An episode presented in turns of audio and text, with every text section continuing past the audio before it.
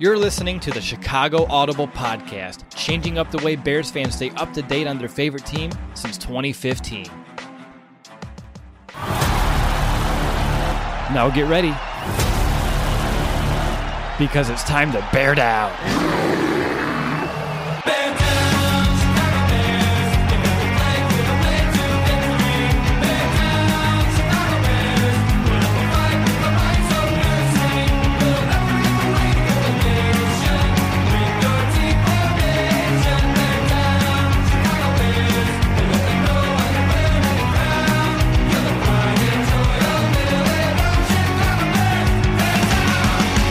Welcome back, Bears fans, to another episode of the Chicago Audible, and welcome to our Week One Chicago Bears post game show. The Bears just fell ten to three in a low scoring but very uh, annoying game. Is going to be how I'm going to put it right now. I'm Russell DeWitt. I'm instantly kind of breaking this down, and secondly, I'm pretty pissed off, and I'm sure you too, listening at home, kind of feel the same way. And of course, help me break down this Bears loss, the 0 1 Bears. I'm joined by my co-host Nicholas Moreano. You know, we asked uh, all off season. Let's get to this day. This is the day we've been looking for, and they did not come here, at least on offense, to do much of anything. Are you as pissed off as I am, Nick? You know what? I'm not even so much pissed off. I'm just more so disappointed in the overall performance of that offense. It literally didn't do anything. The only man that really kind of showed up was Allen Robinson. Outside of that, maybe David Montgomery had his flashes, but he wasn't even a part of the offense in that second half. So it it was just a very disappointing day from the three points against the Green Bay Packers. I know it's opening night; it's very sloppy, but come on, three points. That's pathetic. It's pathetic to see from that that Bears offense. Two, what are they in the two hundreds now? The second phase, it's crap. That's that's what it was tonight. Yeah, I mean, are you buying that 200 thing now, or I mean, it looked like they went backwards. It looked like they got de- like they went they got demoted. Yeah, I mean, when you go into what first and 40, you are definitely you were literally going backwards as an offense. I mean, that was just atrocious from top to bottom. The offensive line, and I mean, we'll probably break it all down, but there there was no signs of going showing progress of going into the second phase of this offense, Matt Nagy in year two, that wasn't seen, you know, tonight. It was awful. Yeah, awful is the perfect way to uh, sum that up, Nick. But let's just dive into the first quarter of our show. We need to begin with my monster moment of the game. And for me, my monster moment, and it's tough, Nick. It really is. They made it so damn difficult for me to pick a monster moment of the game because – in the past of the show, the monster moment's a moment where the Bears look like a team that can, you know, return to glory, become the monsters of the midway. And an offense, you didn't get any of it. So I can't even go with anything over there. Defense, they played good, but it was kind of all for naught. And if I'm looking at, you know, any instant, I mean, I can go with a handful of plays, but they all have the same weight to me. So I'm going to just get an overall tie for every time they're able to sack Aaron Rodgers on third down because it happened multiple times obviously neither of them impacted this game in a way that I was hoping for, in a way that you were hoping for, but all of those kind of tie for me for my monster moment. I don't think I've ever done that in this show, but this kind of like this is they had more punch tonight than they did during that Jimmy Clausen game against the Seahawks. I'm at a loss. I'm at a loss. I really am. And usually I try to find silver linings here, but there's not one splash play on defense, one splash play on special teams, and nothing on offense that can be a true monster moment. Uh, so for me, it's going to be a handful of decent plays that the defense did. Kudos to them. We'll talk about them later on the show, but it was all for naught because the offense did not come here to help them out. But Nick, I'm going to go over to you for the Moreano minute. Yeah, so for this one, it has to be about how bad the offense was and just how, especially on third down, they were incapable of doing anything. Three of 15. There were two instances where they had th- third and one opportunities, and Matt Nagy decides to get a little too cute with those kind of plays when it's short yardage situation, throw a pass out to the flat or wanted to with Trubisky. That doesn't get picked up. And then you have Cordarrelle Patterson in the backfield as a running back. James Daniels completely misses his block, and it's tackled uh, behind the line of scrimmage there aren't able to convert on those short yardage situations. And you just think with this Bears offensive line, they're able to get that push. But it was really the third down play uh, you know, for the entire offense, the entire night. Just not those two plays where they didn't get it, pick it up on first down on one yard away. But that's just Does a robot know you like a neighbor? Insurance Corporation will fulfill requests to cover anyone, anything, anytime, anywhere, with most standard algorithm in the order it was received. Please hold. Robots don't know you. We do. At Farm Bureau Financial Services, getting the insurance coverage you need always starts with a conversation. Find a Farm Bureau agent at fbfs.com/protect. It's your future. Let's protect it. It's again inexcusable for any offense, and especially for the Bears that we are expecting so much from. It's just a rant about again how bad the offense was tonight. Yeah, Absolutely. I mean, this is going to be, I mean, the first half of the show, Nick, it's just going to be you and I griping about what the offense did. I already feel it coming. Uh, for you listening, uh, prepare for it. I'm sure you feel the same exact way, like I mentioned earlier in the show. But let's head into the next segment of our first quarter, which I have two names here that I'm between, Nick. We've been working through it all off, well, preseason, and I'm down with two. Both of them came from a listener, Anthony. I want to thank him again. I thanked him through email, but I thank him again for two great names. If you're in the comments, let us know. I'm sure you're not even really giving a hoot right now because of what you just watched, but uh, we have the Bear Racer moment or the Midway Mulligan. Either way is a moment of the game that we kind of want to just take back and get rid of. I'll go ahead and go with mine. It's going to be the second delay of game that could put the Bears potentially, apparently, out of field goal range. I don't know. I thought 51 yards was in range of Eddy Piñeiro, but obviously Matt Nagy didn't think so. Uh, ended up going for it in fourth and 10 in a game in which you're only down at that point. You know, you're down by four, and I get it, but there's so much time at clock. You still make that a one score game. You never know what that can do in terms of changing the momentum, but instead, you go for it on fourth down.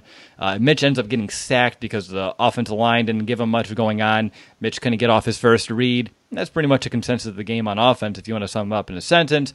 But I would delete that entire sequence because to me, that could have changed the game. Because after the Packers got the uh, touchdown, uh, no, sorry, the field goal later on in this game to make it a seven point game, it could have only been a four point game. And then when you're going down, a touchdown could have won it, uh, which changes the mentality. So for me, that's the moment that I would change the entire sequence. That second delay of game, even though you shouldn't have had two. Shouldn't have one to begin with. But Nick, what about you? If you had to change a moment from this game, what would that be and why?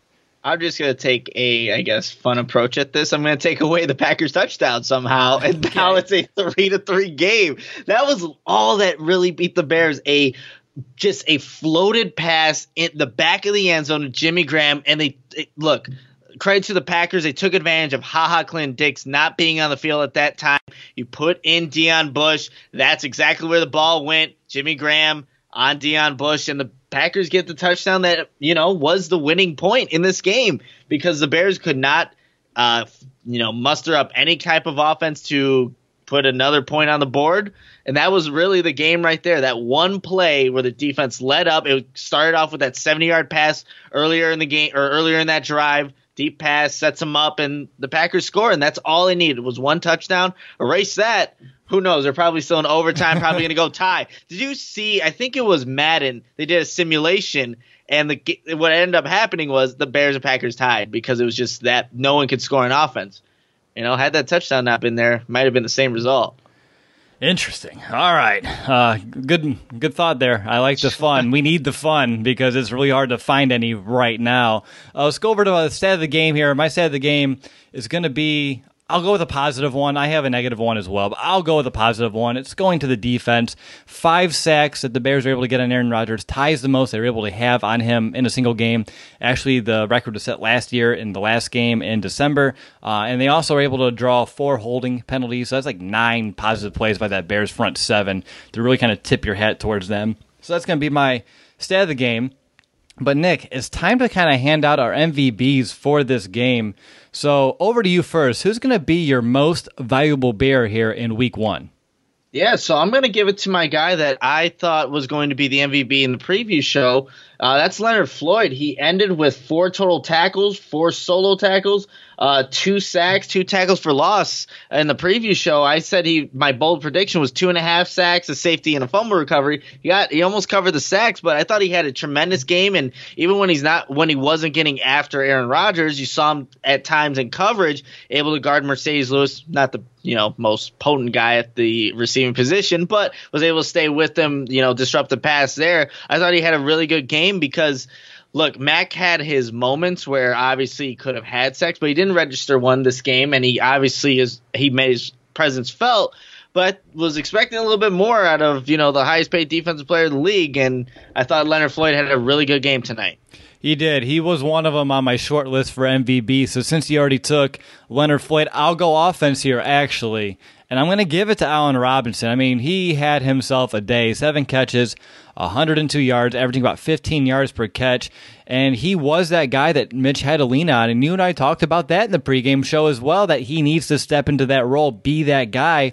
And we started seeing it today because it seemed like everyone outside of Robinson had a hard time doing much of anything as a receiver. I mean, Cohen had more catches. He had eight to Robinson's seven, but he only averaged six yards per catch. And a lot of those were dink and dunks, little short passes into the flats.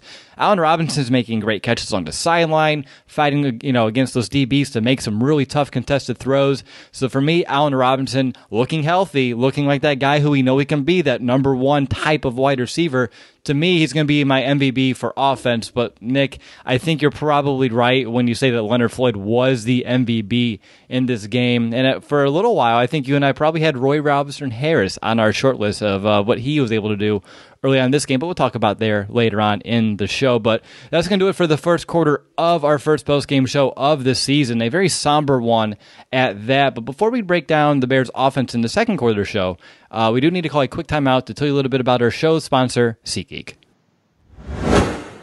Do you ever feel like ticketing sites make getting to the event difficult on purpose? The real question is, how easy could it be if those ticketing sites actually cared? With millions of live event tickets and a price match guarantee, SeatGeek proves there is a better way. They built the fastest way to find tickets so you can stop searching for the perfect seat and start enjoying it. So, why is SeatGeek better than the rest? That's a great question. To put it as simply as possible, SeatGeek is a better process. SeatGeek pulls together millions of tickets from all over the web.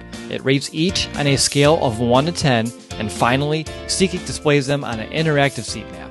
And of course, every purchase is fully guaranteed so you can shop for tickets with confidence. All of us here at the Chicago Audible have the SeatGeek app on our phone, and it's by far the easiest way that we've been able to shop for tickets throughout the years. Earlier today, I was looking at the Bears Chiefs game, the game we're going to. Still plenty of amazing deals left if you're looking at joining us later on here in the season.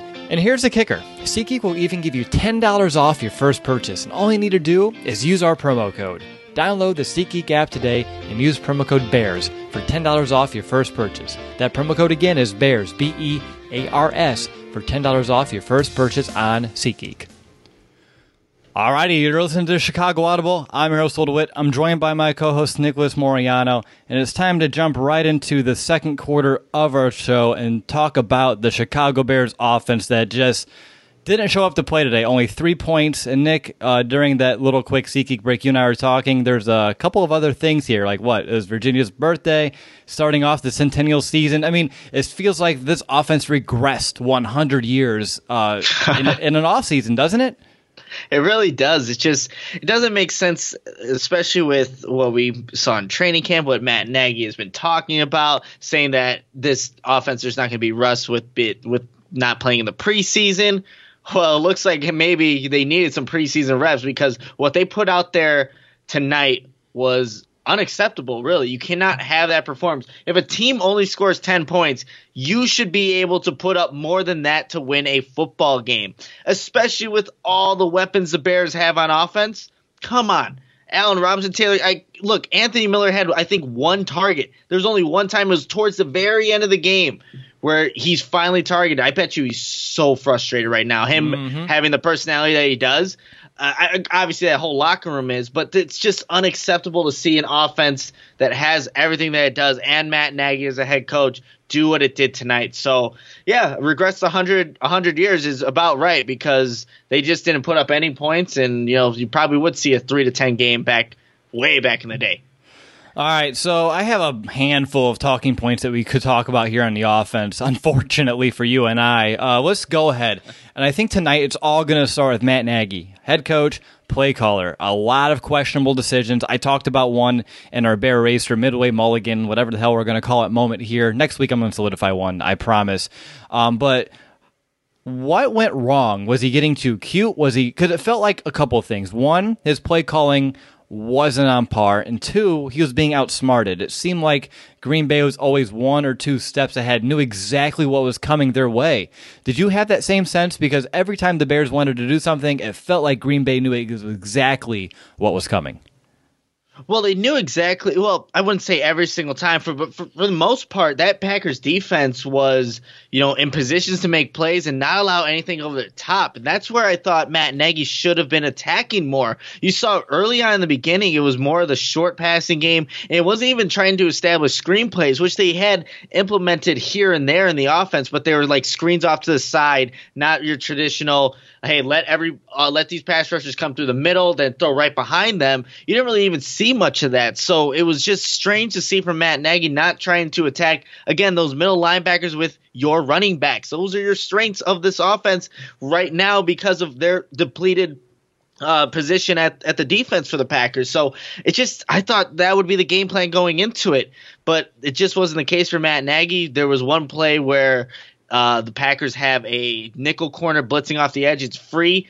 Trubisky has no what nothing that he can do. He has to just throw the ball away. There's already a down. There are too many wasted uh, opportunities for this Bears offense, and they just couldn't have that on this night because they were incapable of doing much of anything. Yeah, uh, looking here at some of the post game press conferences, Nagy's at the pony right now as we're speaking. Number one, he shared your word, unacceptable, and he said it starts with him. Uh, and his priority for this week, uh, just in case you want to know, Nick, it is to learn how to score points because apparently uh, three points is, and I quote Nagy here, ridiculous.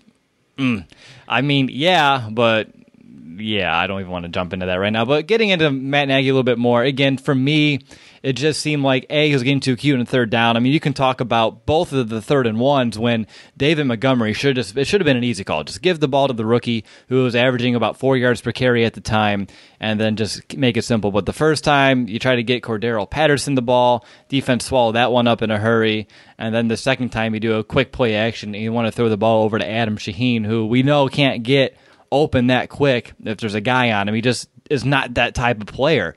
So for me, Matt Nagy, his decision and his play calling, I mean, those need to be worked on so much. And it felt like, you know, he in the preseason, if you don't remember, gave play calling duties away, right? He did it for Mark Helfrich for a game, he did it for David Ragone for a game, and and on top of he taking some time off, the players took a time off. And I think that in hindsight, which is 2020, was a recipe for a disaster, and I think that's the disaster that we watched unfold tonight. He wasn't in the groove calling plays. The offense obviously wasn't in the groove getting in and out of the huddle, doing anything of that nature with the back-to-back delay of game calls on that same drive. And there's too many times when they're getting out of the huddle way too late. The clock was down to three, two, one, and Tr- Mitch too, and I'm going off topic here, but Mitch, he wasn't even paying attention. The offensive line was like pointing at it and say, play clock, play clock. And like Mitch had no idea there's three or two seconds. And it's ridiculous. At this point of his career, in football in general, he should be much more aware of the play clock. You know, and and on that play, yes, Mitch doesn't notice that, but Nagy he has to notice that as well. He can call timeouts. Obviously, he can call timeouts.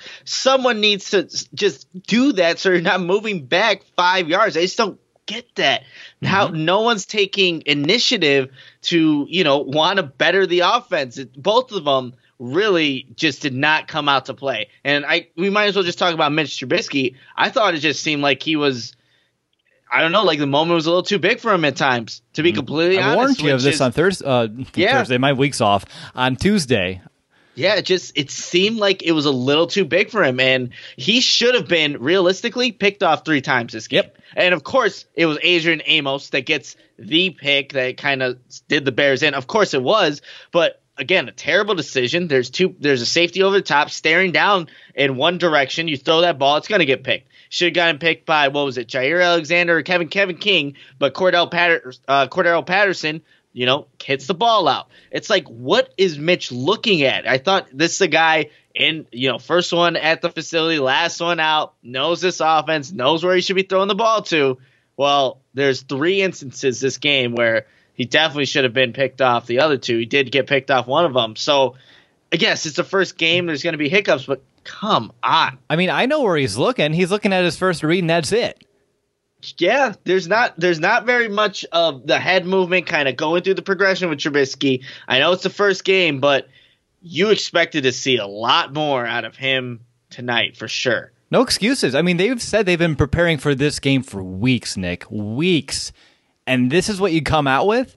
No. And even on the one interception that did happen late in the game, he's still staring down Allen Robinson. That's the only place he wanted to go with that football. He didn't give the defense any opportunity to even keep them honest. And it's Oh, it's frustrating uh, as a fan. Someone that you know you, you want to believe in the kid. You really do. You want to believe he's taking these steps. They feed it to you all off season long. He's in 202. He's becoming the smartest quarterback in the room. He's taking over. He's leading this offense.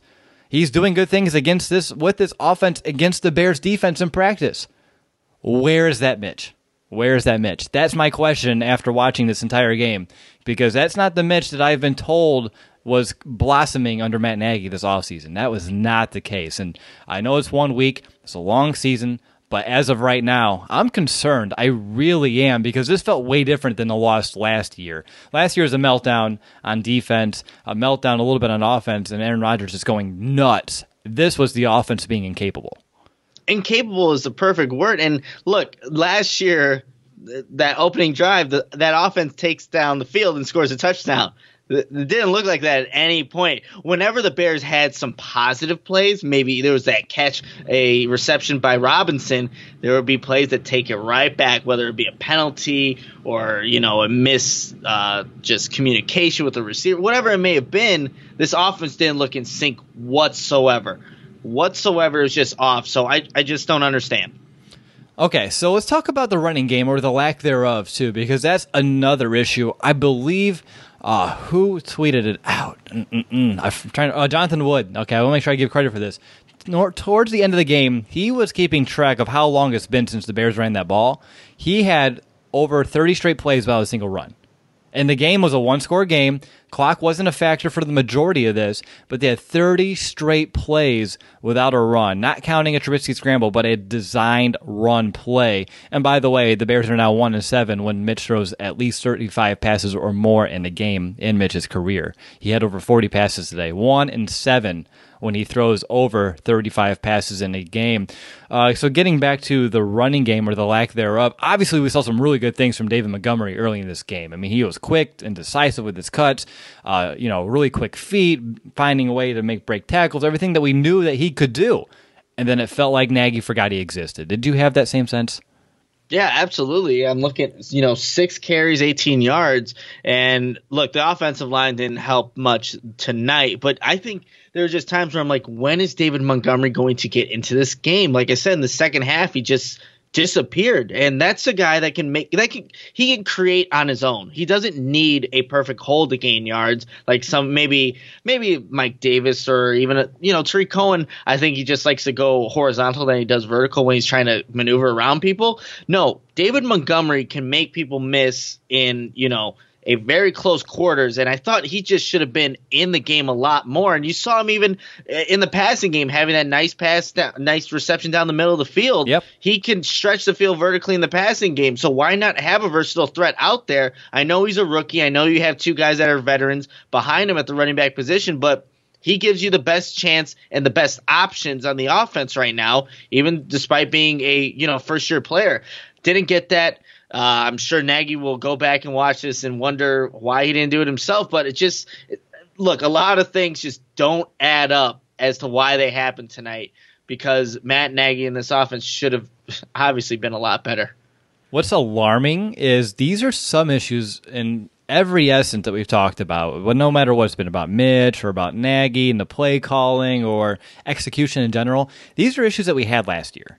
But it seems like they took those issues and compounded them all into one game. It felt like a whole season's worth of issues got condensed and squished into this entire 60 minutes. And I mean, you need to figure it out because there were times last year where, you know, we'd have a post game show and we'd question a play or two for Matt Nagy or a throw or two for Mitch, maybe even a couple more than just two throws for Mitch. But now it's like the entire game from all these aspects. I'm confused and I know everyone else is and it's aggravating because I believe we all feel like we could have done a better job, which I'm not saying that we could have because we're not in that situation. We're not NFL head coaches, we're not NFL play callers, but it feels so much more simple than what they try to make it out to be because it's overly it feels like he's in his own head and he's like overcomplicating everything that he's doing, and I don't know why, I don't know what, but it needs to get fixed. And if he's going to do that, he's going to derail and ruin, you know, this offense if we continue to just play too cute or overthink situations.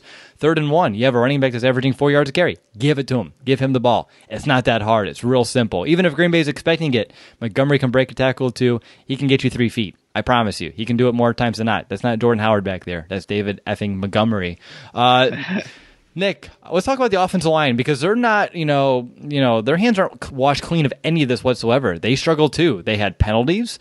They were giving up early pressure to Mitch, not picking up blitzes. James Daniels struggled in his first game at center, something that we were kind of confident that he wouldn't have a game like he did today. But there are times when he's getting beaten off the ball in a hurry. He's you know grasping at players because he's a little bit behind, leading into some holding. The Bears were one of the least penalized teams on offensive line last year, and tonight they really struggled. Are you?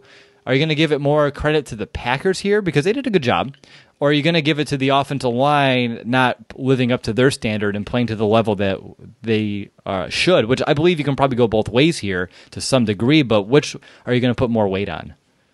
Man, I, I have to put more weight on the Bears' offensive line because that's supposed to be a good unit, especially coming out at home. You have these penalties. There was a sequence where Leno Jr. had a hold. The next next play has illegal hands to the face. I mean, and then you see James Daniels early on just not able to one, you know, anchor down the middle of that offensive line. There, he did have one good block that Montgomery's able to, you know, gain some yards on. But overall, as a unit, you just wanted more from them. Uh, I'm surprised uh, Neil Massie from Za'Darius Smith. There are times he's just getting overwhelmed. Za'Darius Smith's a big guy, but so is Bobby Massie, and you know he got paid not too long ago as well to be a guy that can stay upright and give running lanes to these running backs, keep Mitch Trubisky comfortable in the pocket. There are times where I thought maybe Mitch should have definitely stayed back there, but there are times where people are in his face. So, yeah, this offense, I'm going to put the more weight on the offensive line because, look, I know the Packers have a couple good players on that defensive front, but this Bears offensive line is far better than how they performed, you know, tonight. And just with the penalties, a sloppy play. I know it's the first game, but again, going back to the word, it's inexcusable, especially the just the atmosphere. The the this is a huge event, and the Bears just didn't show up. Yeah, I mean, all day long, like when I was getting ready for this game, and I mean, it was a long day waiting for this kickoff. It really was. I was so excited. I know you woke up early and had to go to the gym. You were just that antsy. I mean, yeah. I felt I felt honored that you know the Bears get to be in a game like today, and Chicago gets to be in the spotlight. The city gets behind the team. You have all the other sports teams getting behind it. I mean, you're doing things that you saw in the '80s with you know different buildings really sporting and repping this Bears team. I mean, now it's it's just embarrassing on the national stage yet again uh, to have a game like we did today, especially on offense. It's the same old thing, right? Great defense, no offense. I mean, we've been Bears fans our whole life, and that's pretty much all that we've ever really gotten to know. Besides one year where we had a really good offense and the defense went away, but getting off subject, getting back to the point, uh, I just have a couple more points that we should kind of talk about here on offense. Uh, and I just want to start with uh, Trey Burton. Obviously, he went through warmups today and he was unable to give it a go. How much did his absence, you think, impact the offense today? Because obviously the Bears didn't really have any production from their tight ends today. And there are a few instances out there, like when Mitch wants to go over the middle of the field, where you can envision a healthy Trey Burton really helping out because he was that guy for Mitch last year, someone he can go to consistently and get some decent production out of. How much do you think the Bears missed Trey Burton tonight? Yeah, uh, Will, you hit it right on the head there. I think that's where you didn't see a lot of passes over the middle, especially right behind the linebackers, not too far behind, but that's where Trey Burton operates. Right in the middle of the field, you run that RPO to suck the linebacker in, and then boom, hit that little quick pass to Trey Burton. But with him not being there, it just didn't seem like – Matt Nagy wanted to call a lot of plays for a Ben Braunecker, even Adam Shaheen to just sit in the middle with a you know a little curl route. That just didn't happen very often, or Matt or Mitch Trubisky didn't even look that way. So, I mean, I guess look, it shouldn't be that Trey Burton affects this offense this much, but you see the wild card game, that offense wasn't the same without him. You see this game, clearly wasn't the same. Three points is all you have to show for it. But if your focus, if your offense is revolving around one player this much, this should have been addressed somewhere else. You should have picked somebody up, should have elevated somebody from the practice squad or something because this isn't right because there's too many weapons for if one guy goes down, it's going to derail everything. But it kind of seems like that thus far for the two games Trey Burton has missed, this offense has not been the same. Uh, just want to mention since we're talking about Trey Burton, uh, Matt Nagy said that Burton was really close today and seemed optimistic about his chances next week, which could. I mean, we'll see. We'll get there, right? What does that mean, right? I don't know. I don't know. Okay, I will figure it out. We'll figure it out. um, and I'm going through here on the feed, and I saw um, a tweet about Tramon Williams. A quote he said, and it is: "We knew if we can get Mitchell Trubisky to play quarterback, uh, we could win." And I get it. And I mean, I get it. I really do. And unfortunately, that's the case. And that's something that Mitch needs to change. He needs to find a way to change that narrative because if he plays like he did today, that's never going to die. It's never going to go away. Not only will fans believe it, but opposing defenses are. How personalized can a financial plan be when it's created by one of those robo advisors? Plugging in standard algorithm to calculate insurance need and future wealth of random human client Robots don't know you. We do. At Farm Bureau Financial Services, getting to know you always comes first. Together, we'll create a financial plan based on your specific goals. Find a local Farm Bureau advisor at fbfs.com/protect. It's your future. Let's protect it. Going to believe it, and that's a recipe for disaster. He needs to find a way to take over football games change that narrative because again, if not, I mean it's going to be a very long season. All right, Nick, final thing on offense. We just talked about all of the issues. I mean, there are so many. I don't even think we hit on every single one specifically. We did a pretty decent job, I would say. But if you need to find a way to fix this, and I'm going to put you on the spot here, fix this offense in one week. You have Vic Fangio coming up and the Denver Broncos. It doesn't get any easier, Nick how do you fix this offense in one week? I'm obviously you got to simplify it. Go back to one on one. That's at least what I'm thinking of off the top of my head. But what about you? How do you fix this offense in one week? Whew. That is the that's the question. Well, I think I don't even know if it's a. I think it's just Matt Nagy has to put Trubisky in better situations, even if he, oh, man. But then again, Trubisky has shown at times that he's incapable of even uh, pulling through and ex- executing these plays. But I think Matt Nagy just has to get he has to get creative and not like the creative like third and one bull crap like creative in terms of I can get guys open down the field and get an easy pass for Trubisky because if like Williams was saying if we can get Mitch to play quarterback we know we'll win then you need you need someone who's just going to be able to make the throws that any quarterback can make. I mean that's that's what it's kind of feeling like right now. Maybe I'm overreacting a little bit but I think it has to start with Nagy just putting everybody in better positions to succeed and putting them in opportunities to make plays on the field. But I, that's I think I think that's the best approach. I don't know if that's I mean, right. it's it's so. yeah, I, I understand where you're coming from, Nick. For me, I believe it's going to start in one area of this offense, and if you don't fix it, it's never going to happen, and that's establishing the run. I mean, not one running back yeah. in this team had over 20 yards on the ground. That's sad. I mean, we have Mike Davis who's capable, David Montgomery who's capable. Uh, you have Tarik Cohen who we know is capable. Cohen never had a carry. He had an opportunity to have a carry to start this game. Drop that ball. Drop that opportunity. That's, that's we should have known from right there. That was the game. That game, was the yep. game. But yeah, not when Mike Davis is your leading rusher with five carries for 19 yards you're not going to have any other success on offense. I don't care if it's Davis with 40 yards, Montgomery with 60 yards, or something like that, but you need to find a way to get close to 100 yards on the ground. And this game was a low scoring game. There's no reason why the Bears could not find a way to establish a run because they had a decent amount when they did attempt to run. They're averaging, you know, about three and a half, four yards per carry, depending on the time of the game. You got to find a way to establish a run. And if you do, We've talked about it countless times in the show. If you can establish a run, it opens up the passing game. I mean, that's exactly what happened with the Packers, right? They kept running the ball even though it wasn't working. And then under Rodgers, when he was able to go down the field, what worked? Play action. The whole defense got sucked to one side of the field. He had time in the pocket and was able to make a deep strike down the field. Those are the things that the Bears need to do. Today, they didn't have those opportunities. The defense knew Trubisky was going to drop back to pass because he did it 45 stinking times in this game and only was able to complete 26 of those for uh, five yards per average on a throw. So that's where we're at on offense. Any final thoughts, Nick, or do you want to forget about this offensive performance as much as I do?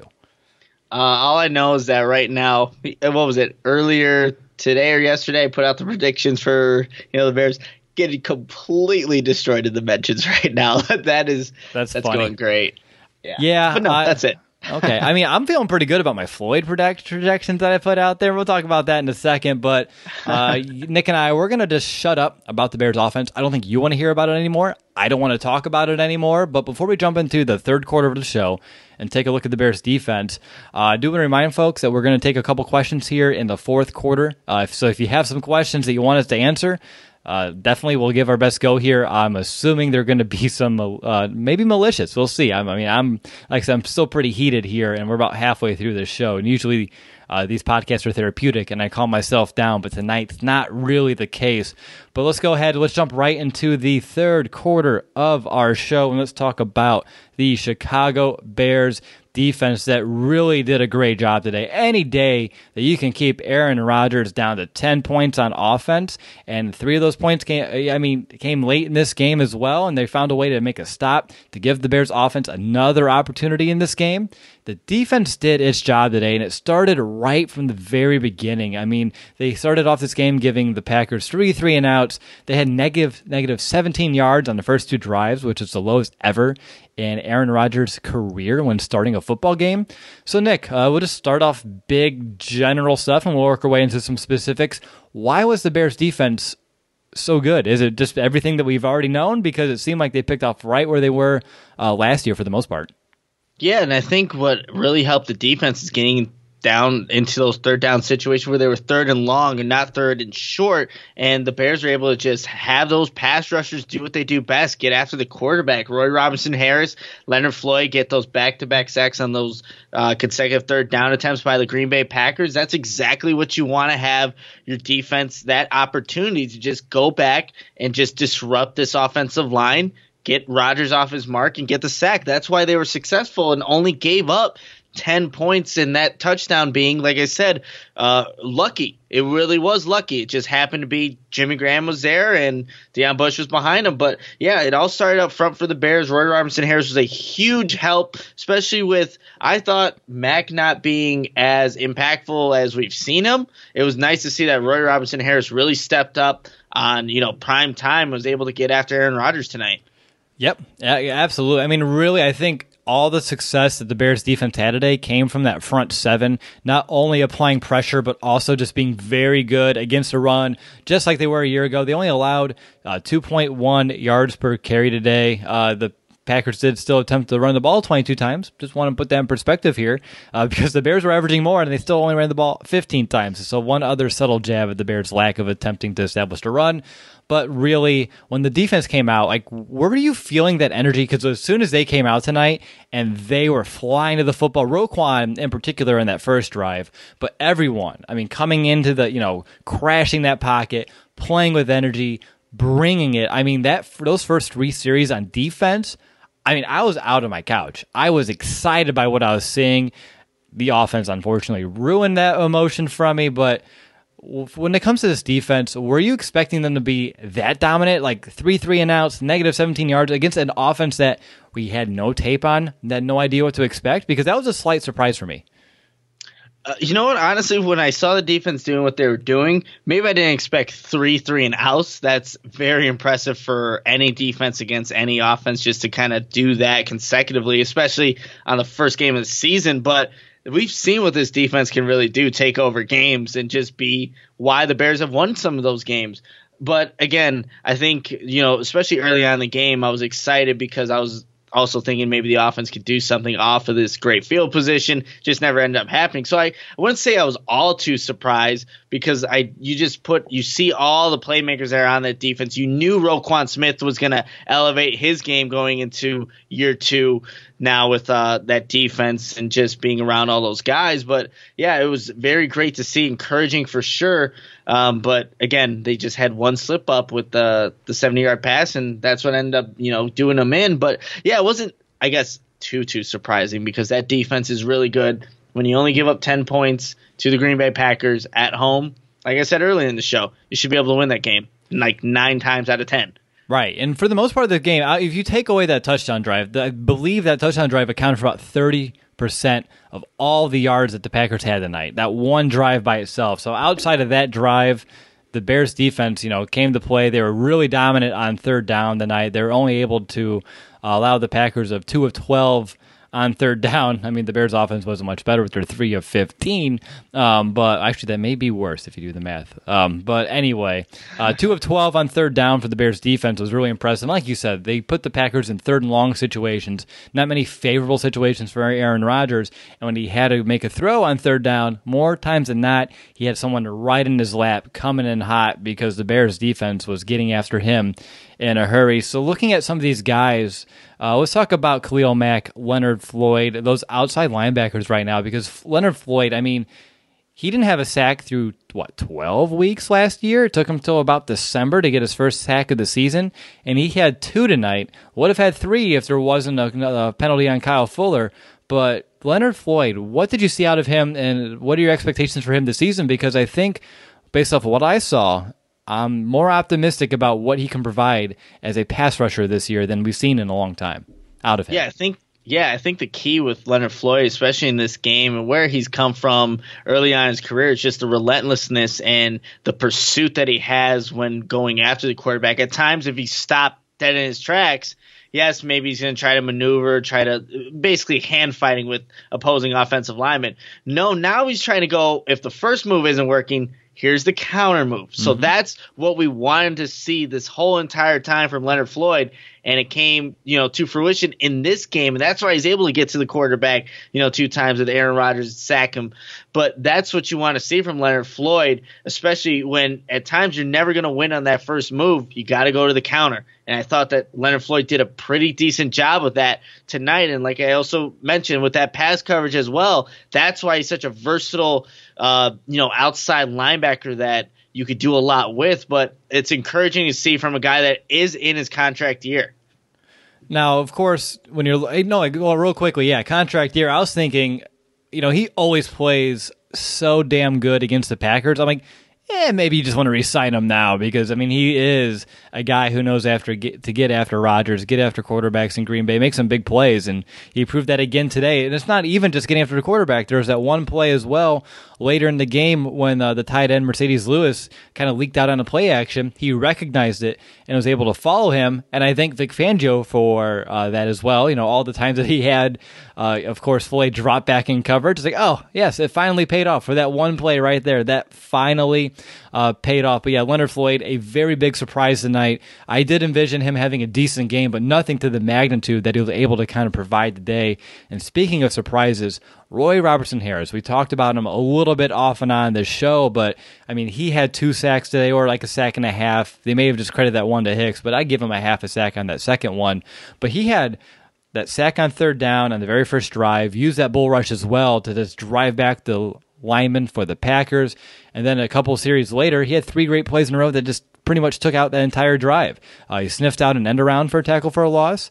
He got another tackle for a loss on the following play on a run, and then that's the play after that on third down where he and Hicks kind of met at Aaron Rodgers to come away with a sack. So Roy Robertson Harris, how big will he be for this defense if he can have games like this because you have a Bilal Nichols still?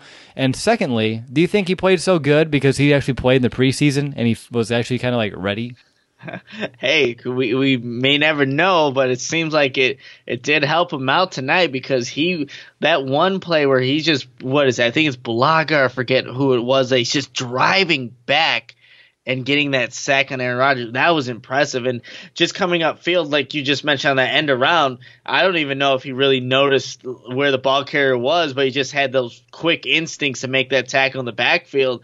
That's that's great stuff by Roy Robinson Harris. He's taking full advantage of the Bears cutting uh, Jonathan Bullard earlier a couple days ago, and now getting those opportunities to get to get more opportunities on the field. Took full advantage of it, but I, I don't know. Maybe the preseason did help. Maybe it didn't. But it seems like I don't know that it definitely helped Roy Robinson Harris tonight because he made a lot, a lot of plays. Now, Bilal Nichols was a little bit more quiet. Do you think that was due to that knee injury? I think that he sustained earlier in the week. Yeah, I mean, I didn't really, I guess, notice Bilal Nichols out there too Right. much. I, I would definitely think that that knee had something to do with it. We don't know the severity of it. Obviously, he played tonight. Don't probably wasn't a full go, but you would like for at least at the start of the season everyone to be healthy, and then you kind of trickle down the injuries. But he's already starting off. You know, with this injury, hopefully it's nothing. It's something that doesn't get worse over time. But yeah, I wasn't we didn't see a lot of Bilal Nichols. Usually he shows up on tape one play, at least one, where he did, you know, in his rookie season, but I didn't really see that tonight. All right, looking at some linebackers real quick. Uh, I do want to talk about Roquan because I think we did see some growth out of him uh, today. I believe that we saw a Roquan Smith that is comfortable in an NFL defense, has an offseason under his belt, and was really someone who benefited from you know being in the system, going through a training camp, going through the motions. Because remember last year he didn't have any of that, and now he's a year into his career, and I believe we're starting to see uh, you know, the beginning. I think last year, okay, last year's the beginning. We're starting to see that chapter two of Roquan, which is more like the ascent because I mean he was flying to the ball today, especially early on in this game. He did have a very bad pass interference call, which of course kind of led to the you know the Packers going all the way down that field. But I believe they punted on that drive, so it's kind of you know a non-factor overall. Uh, I believe thank you Leonard Floyd for another sack, if I'm not mistaken. but regardless, Roquan Smith, what did you see today that kind of gives you a lot of hope about what kind of linebacker he can be? Because he does seem to be what we're envisioning, and that being that tackling machine, someone who can play you know sideline to sideline. But I thought we saw him play a little bit more downhill uh, than I anticipated. Does a robot know you like a neighbor? Insurance Corporation will fulfill requests to cover anyone, anything, anytime, anywhere, with most standard algorithm in the order it was received. Please hold. Robots don't know you. We do. At Farm Bureau Financial Services, getting the insurance coverage you need always starts with a conversation. Find a Farm Bureau agent at fbfs.com/protect. It's your future. Let's protect it. Because you know all the talk's always been, oh, he's a smaller backer, he won't be able to play downhill. I don't think that's the case. I think he proved that he can tonight. I think what we saw tonight, especially from year one to year two, is his play just recognition. You see that he's shooting gaps before these guards are being placing themselves in position to block Roquan. Well, he's already beating the guys there, making tackles in the backfield. You saw, I think it was on either that first or second drive for the Packers, Well, there's a screenplay that's set up, but Roquan Smith is able to one beat the offensive linemen to their spots and make a heck of a tackle. Had he not have done that, huge play for Aaron Jones and that Packers offense with the screen game that they would have had. But Roquan diagnoses that probably as before the plays even going on, and that's why he's able to beat the players, the the Packers players to their spots. That's the difference that you're seeing from a year one to year two Roquan, where I think in year one, yes, he had a very productive season, but again, he's I think relying on athleticism, his speed, his tackling ability to make these plays. Now he just knows it, and it's just second nature to him. And then you saw that tonight, just with uh, you know, in this one game, and that's encouraging because again, Roquan's going to be a really he's going to be a focal point for this defense for many years to come. And seeing him make these plays now only shows you what he can be, you know, become and sustain for the rest of his career. All right, let's go over to the secondary, Nick. Anyone that you want to kind of highlight? Because I thought we saw some good things from some new guys, Buster Skrine, uh, some good coverage on field. I think one of them is on Davante Adams. You see a Ha Ha Clinton-Dix, you know, finding a way to force the fumble today. obviously, we weren't able to recover that one. Didn't get a turnover today, but you like to see the aggressive mentality going after that football. But again, the Bears did a decent job overall on, in the secondary as well. There's that one drive in which they marched all the way down the field. Uh, I can kind of pick, uh, you know, pick on Prince Amukamara a little bit if I wanted to on a couple of these plays. But is there anyone that you want to highlight in the secondary?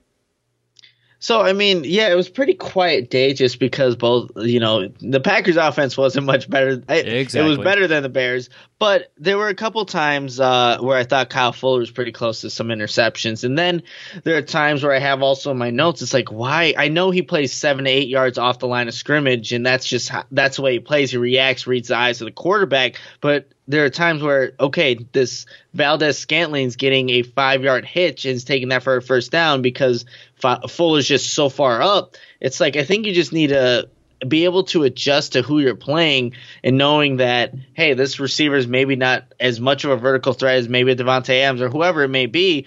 But I, I don't know, maybe that's just me nitpicking. But you also mentioned it. Prince Amukamara was the one who gave up the big play.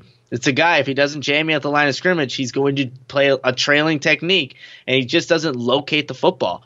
And I, I don't know if I have to go back and watch the film to see if there was an opportunity for that, but it would have been nice to see if he would have done that. And then Deon Bush, the one time you get into the game, this just has to be a. You have to position yourself better because mm-hmm. all Jimmy Graham did was just get.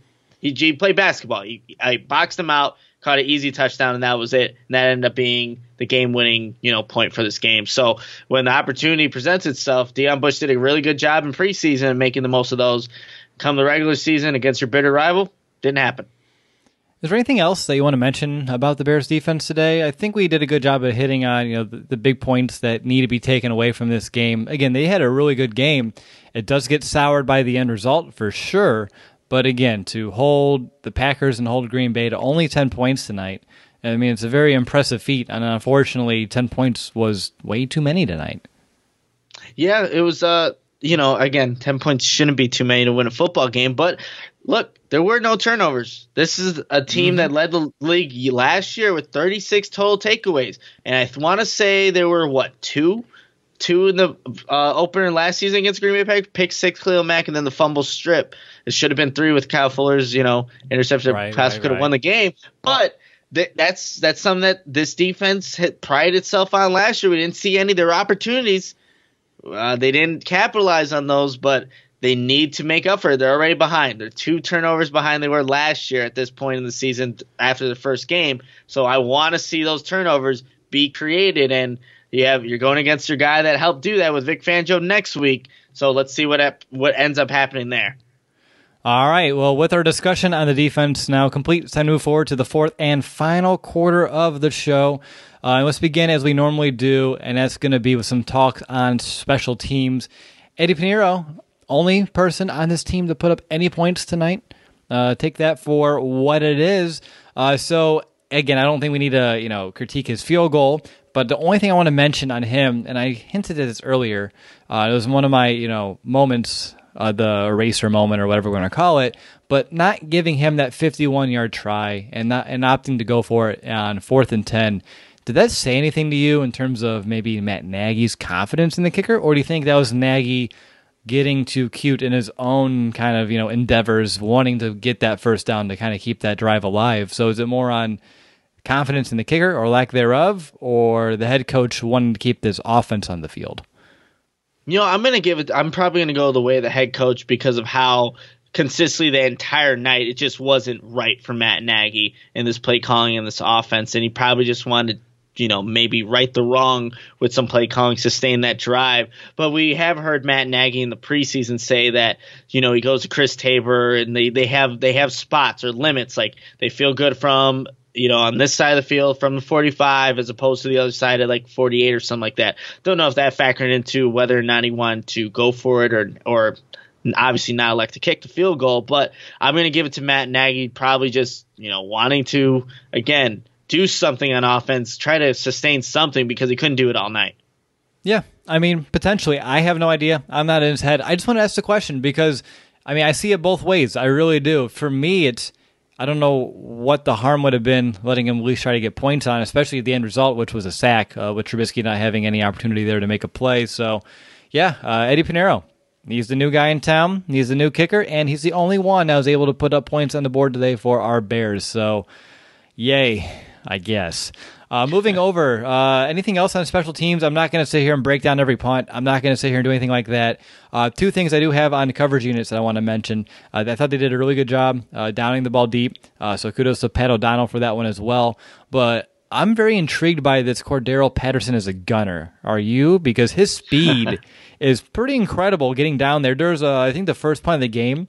It was a fair catch. He was probably five yards behind the guy who fair caught that ball for Green Bay uh, when he caught it, which is to me incredible. He's already five steps behind him and trying to like corral and get going. But I was like, okay, that speed's going to be a factor in these coverage units, and I envision that you know benefiting the Bears as we go throughout the season. That's what I wanted to bring up. Anything else on special teams for you? Yeah, I mean, you got to get the most out of that two year, $10 million deal that Cordarrelle Patterson has earned himself here with the Bears. Uh, another thing, just to mention early on, I noticed that the Bears elected to have two people on the Gunners when they did punt return. I'm always in favor of that. I think that gives the punt returner the best opportunity to actually gain yards on a punt return. Uh, Cohen didn't really do much at that position tonight, even though there were a lot of opportunities. But again, the Bears kind of went away from that later in the game, just like they went away from giving their running backs the football in the backfield. Only what 11 carries. Sorry to go back to the offense, No but problem. uh, yeah, it's um, yeah, that's all I have really have on on special teams there. Again, Great. only three points. Well, we're gonna have to we're gonna have to find something because I forgot to let people know we're in the fourth quarter, so I need to start seeing some questions come up in uh, you know our chat feeds that kind of get piped on over to me. So now's a great time. If you have any questions, let us know. We can answer those. Uh, let's actually talk about while we let people you know type and use their thumbs here or fingers if they're on a desktop or whatever. Uh, talk about that uh, kickoff that went out of bounds. Uh, obviously, giving Green Yeah. the ball at the forty. Uh, I don't understand that because obviously he has the leg to go ahead and just kick that thing deep, have a touchback each and every time. I don't think that was a bad kick. I think that was a design they wanted to corner that thing and have a return come out of the corner, and it was just a little bit too short. Is that something that uh, you thought of as well, or I mean, again, we're speculating. We don't know. I'm just killing time here as we get some questions to roll in. You know? That's an interesting one because, like you said, Eddy Piñeiro definitely has a leg to kick that out of bounds. I would assume that the Bears just wanted to try and get the uh, Packers kick returner to try and return this football. But I'm not. A, I'm never in a fan uh, a favor of those kind of plays because there's only such a small window where if you're trying to corner at one side of the field, it takes one bad hop. Oh, you're putting the opposing team on the 40 every single time. Again, I would just kick it out of bounds. Don't even give that kick return an opportunity. Yes, it's stale, it's plain, it's boring, but hey, you're not giving them any additional yardage, and it's just a, a guaranteed time where you know that opposing offense is starting at 20 as opposed to whatever it may be if they get a potential return. All right, we got some good questions coming in here throughout the chat. I have one from a, a Levith, uh, Levathian Tra on Periscope. So we're doing a Periscope Oh. question here to kick things off. Why were the Bears subbing so much early in the game? Irving, Lynch, and then of course we had Bush there on that touchdown drive as well. My gut, and again, I'm not in the locker room, I'm not in the coach's uh, ears or anything of that nature. I think that since they didn't play the entire preseason, they got gassed early. I really don't think the conditioning was to the level in which you would expect if they'd actually had a typical preseason. Uh, so that's why I believe they were subbing in and out. What about you? You know, with the adrenaline, it's the this huge moment, first game of the season. I think, yeah, guys are gonna get a little tired, uh, more so than they would later on in the season, and you just want to see what you you have these 53 guys on the roster for a reason, and those guys that are gonna go in and fill in for depth. You count on them to make plays. You saw Aaron Lynch get a sack today. He's not a starter, and he filled in well for Leonard Floyd on the one play that he went out. But yeah, I think that's why they were subbing in. I don't know whether or not if like Ha Ha needed a breather at that moment in time. Again, we're just speculating here. We don't know why he uh, Deon Bush was out there instead of him, but again, I think it was just because this is the first game. It's a sloppy game. People are still, even though they've had a whole training camp and you know four preseasons where they didn't really play, they still need to get conditioned for the 16 game regular season. All right, next question comes from Alexi Scott here on YouTube, and they want to know how would you grade Chuck Pagano's first game? That's a good question. That really is. How would we grade Chuck Pagano overall, Nick? You know, if you were to tell me that the Green Bay Packers are only going to go score 10 points and Aaron Rodgers is going to what throw just a little over 200 yards and one touchdown, I would have said that's a great game by Chuck Pagano and this defense. Yes, they didn't cause any turnovers. That's where I may maybe the expectations or the you know the reality of what happened with Chuck Pagano's defense is not as good as what maybe a Vic Fangio would have done, but they did their job. So I'm happy with how Chuck Pagano, this defense played. You only gave up a touchdown and a field goal, but you end up losing by seven. That's that's the goal for the defense. If they can do that every week, they should be in a position to win every single game. Yeah, I mean, I can't disagree with anything you said there. Chuck Pagano did a really good job of, you know, bringing in the pressure as well from different areas, uh, doing some different looks, really confusing the Packers front from time to time. So I really thought Pagano did a really decent job here tonight as well. I see one from Coding Gold asking why they stopped running Montgomery after he was producing. Talked about that earlier in the show. We don't know. We're confused, just like you. Uh, that's a question for Matt Nagy. I believe he kind of danced around it in a press conference based off of what I've seen as well. I see a bunch of questions about uh, the offensive line and if we are starting to think they are a bad unit or not. I'll begin.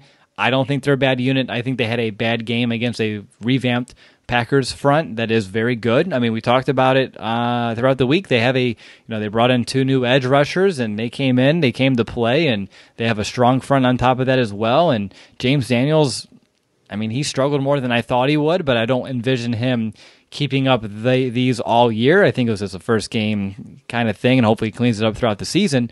Uh, but how about you, Nick? I mean, I don't. These are just you know same five guys as last year. Last year's group was great. I don't envision them being bad by any means. I just think they had a bad game. Yeah, I think they just had a bad game too. That's not the that unit that went out there tonight is not what we've seen in years past. The one that has, you know, not caused penalties, that has created uh, running lanes for, you know, Jordan Howard of running backs, you know, the guys that need to have a open running lane to get yardage. So this is the way they play tonight isn't doesn't reflect of what this unit is capable of for sure. So I'm not too concerned with the offensive line. Yes, I wish they would have came out and played a hell of a lot better than what they did tonight, but it just didn't happen. So I'm not too concerned with the overall unit. That's one where they have a lot of continuity among there. Yes, there's a position switch, but those two, you know, it, it should you know factor out to that will be a seamless transition. Seemed like it in training camp, didn't seem like it tonight, but I'm not too concerned with that unit. Whew, there, there are so many questions coming in. This is actually fun. We may want to extend this segment here later on in the season. I'll appease, I believe it was Cliff uh, here in the chat one. No, Nick, how long are we going to give Mitch But if we, before we say he's a bust? I'm giving him the season to figure it out. I don't know if that's too much, uh, considering where he's at in this stage of his career, but I feel like we don't have any other options, so I may as well let him have his season to see what he can put together. Yeah, what what are your other options? Chase Daniel? Uh, oh, don't I don't mean, get the Tyler Bray people started, Nick. Don't do it. Oh, I saw some earlier in the chat. It's like just put in Tyler Bray now. I'm like, ah, I, look, no, yeah, I would have to give it a season. It, I'm like lost for words here, but Mitch had a awful game. I don't, I don't anticipate he'll play that bad again, but I just don't know because I don't know what this offense really is because we've been fed this stuff from the start of training camp. We've been there, and Matt Nagy's gone to conferences saying we're in the 200s now and all this great stuff. And three points. Mm-hmm. Three points for Centennial year, Virginia McCaskey's birthday. This the most hyped season the Bears have had in a very long time. Three points to show for that. Okay, one more, one more, one more. I've seen a couple more about the same thing. Uh, the last one I saw, and I apologize, I know other people's asked this as well, but it comes from uh, N, uh, NT Bro on YouTube. How long do you give Nagy as a play caller before he, maybe he hands it over to Helfrich or hands it over to someone else? Does he have the humility to just say, you know what, this isn't my forte? Because he didn't do it in Kansas City until the end, and then we know how that ended up for him. Even though I, you know, how that kind of ended up too with the whole Andy Reid thing. But regardless of the fact, I mean, does he have the humility to say, "Hey, you know what? I'm not a great play caller. I get too lost apparently." And not all head coaches call plays. He can do other things. Uh, do you think that'll happen, or how long would you give him? Would you give him this whole year to figure it out again, or are you gonna say, you know, coach, maybe you should be on a short leash because tonight was unacceptable because he called it unacceptable, so we can just turn it around on him. Yeah, that's very true, man. Uh, great questions, great questions. Um, in terms of Matt Nagy, because there have been some games, even going back to when he was with Kansas City and took over play calling, where you're just questioning, what are you doing as a play caller? You have all these weapons. Why aren't you using them? Why aren't you running the ball more? All these things kind of add up.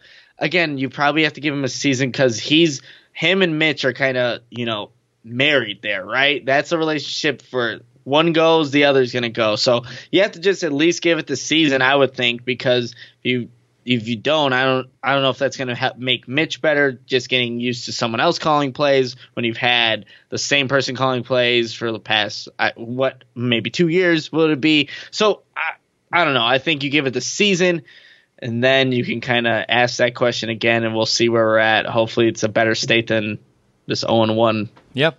Here's, here's my metaphor to kind of end this off. Okay, say Nagy is like an owner of a restaurant and he has all these great recipes, but he's a terrible cook. So mm-hmm. him forcing himself to cook his recipes and you know messing them up or not doing them correctly or just not having you know that chef's kind of touch could ruin the restaurant. But if he hires in a cook or brings in a cook who can follow the recipe, that can change the entire business. So that's going to be how I kind of can envision this thing going on. But obviously, there's some issues all across the board on offense. It's not just Matt Nagy, but honestly, the more you think about it, it does start with the guy calling the plays because he did not do anyone a service getting this offense into a rhythm. He didn't do it at all tonight. And we saw a little bit last year, but tonight was just to another level. And again, maybe it goes back to preseason because he gave it to Helfrich, he gave it to Ragone, and he didn't really have himself a preseason to prepare and get ready for it and get himself into a groove. So that's where I think it stems from. Hopefully he goes ahead and changes it. But Nick, are you done shuffling around your notes over there or typing or clanking or whatever the hell that was? I'm, I'm sorry. Yeah, I forget that. I guess everything's really loud. I so it, I didn't even use my new laptop that I got today. I was just so frustrated after the game. It came in a day early, Will. So it's like I'm excited. That means you don't have to days. scream in my ear anymore. Yeah, apparently today. I'm screaming. I'm very it's, calm it's, right now. You know? I have you at 50%. I'm at 100% of my mic, and people still say, Well, you're too quiet. And I'm talking pretty loud. My six year old is sleeping one room away from me here. He has school yeah, tomorrow. people are sleeping here. That's why I'm not right. trying to be loud. no, you're loud. You're very, very loud. But all right, let's uh, wrap this show up, Nick. It's time to get into our two minute warning. This is where we wrap up our thoughts on this game, put them in a season long perspective, and obviously, uh, this can go a multitude of ways, Nick. So, for your first two minute warning of the 2019 season, where are you going to take it? It just starts with the offense because that's if this team does not get better offensively, and they should. It's you set a pretty low bar at three points and having what three or fifteen on third downs. If they just need to get better on offense. They need to be more efficient, be able to put up points, sustain drives. Mitch Trubisky needs to be able to get the ball to his playmakers and not make boneheaded plays, throw potential interceptions. Here, you know, throwing one to Adrian Amos. So it starts with the offense, and that will dictate where this team really goes this season. The defense can be played lights out, but you see, 10 points is enough to beat a team that has a bunch of studs on that side of the ball that came out to play that you know had the perfect recipe to shut down Aaron Rodgers and you know his Packers offense even though they are with a new play caller. It's not on them. It really isn't. They're going to do their job and yes, they didn't get the turnovers that you would have liked to see, but it really is on this offense. We all knew that coming to the season. We just had high expectations for this offense and look, they definitely didn't do what we expected of them tonight, but it really starts out with them. They need to get better. And to kind of end this two minute warning, I met a couple fans when I was at the Hoge and Jahns podcast live last night. Met a couple of our listeners as well. So I want to give Nick from Germany a shout out and Ryan Nicholas from South Carolina a shout out. Uh, they both went to the game. They traveled to get here. I'm sorry you had to see that, but hopefully things get better. All right, good two minute warning there, Nick. Uh, for me, I'm not going to sit here and harp on all the things that we already, you know, really just vented on that we saw from the offense. Again, for most of you, you watched this game, you saw the same things we did. I don't need to you know, go on it one more time, but I'll just say, you know, it is a long season. Uh, it's a 16 game season. They lost the first one last year, used it as really good motivation moving forward. I think to me, gosh, I don't know. Not much felt worse than how we lost last year, but I'm starting to feel like this one hurts more because of what I believe in this team in terms of their potential. Because last year we didn't know what we have. This year we believe we know what this team can be. And they did not live up to that standard today on offense. Defense is an entirely different story. I expect them to just play lights out all year long. Like Nick mentioned earlier, they knew, do need to get back to finding ways to get turnovers. Obviously, uh, not having any today, I mean, having one today could have changed the entire direction of this game. But the offense itself, it has plenty of time to figure itself out. But uh, you have to still be concerned if you're a Bears fan. You definitely do. But hopefully, they learn every lesson that they need to tonight. They have a long week to prepare for the Broncos, of course, so that should help. Hopefully, they had a lot of time to prepare for the Packers, and that didn't work out. But with that said, and yes, I used my catchphrase for the first time, probably in the first time like eight months, which I'm proud of it. Ah, I mean, it's frustrating, and I know it's frustrating. I'm frustrated on this podcast. You're frustrated listening to this podcast, and hopefully, you know, we go through another game week. We prepare for the next game. We prepare for the Denver Broncos. Definitely watch them this week to kind of get yourself familiar with them if you can. And then we just got to get back to work. And you know, you win again, uh, or you win a game next week. You're one and one, and you're right back, you know, into the thick of things. You dropped zero and two oh boy, I can start seeing some panic, you know, really stepping into myself, Nick, you at home, who knows internally in this locker room as well. But it's a long season. Uh, so I'll take a breath. It's one game. It was a scary game on offense, but it was just one game. So take a breath, relax. I know it's difficult, but we all can do it. And we'll see what happens here next week. Very long season. We've seen teams flop week one and end up making deep playoff runs. It happens every year. So relax. We'll see exactly how it goes. All right. Nick, anything else? You good? That's it, man. I mean, just kind of want to be done and over with this game. Wasn't didn't live up to the hype, and we since January sixth, will since the mm-hmm. double doink, I've been looking forward to this game, and that's this is what it was. Ten yeah, to three. Bears it's been, it's been 249 days since the last Bears victory, and we still need to wait a little bit longer. So, Club Dub remains closed until further notice, and hopefully, those doors open up here soon. But that's going to do it for this episode of the Chicago Audible. On behalf of my co host, Nicholas Moreano, this is Will DeWitt signing off. Again, uh, we want to thank each and every one of you who tuned into the show, no matter what streaming service you're using or if you're listening to us on the podcast as well. We really do appreciate each and every one of you. And I really appreciate you listening to the entire show because uh, I understand just how frustrating this game was. I really, really do. But again, we'll be back next week. We're to, you know, put our nose back to the grindstone here on the podcast and prepare for the Denver Broncos. But until next time, bear down, Chicago.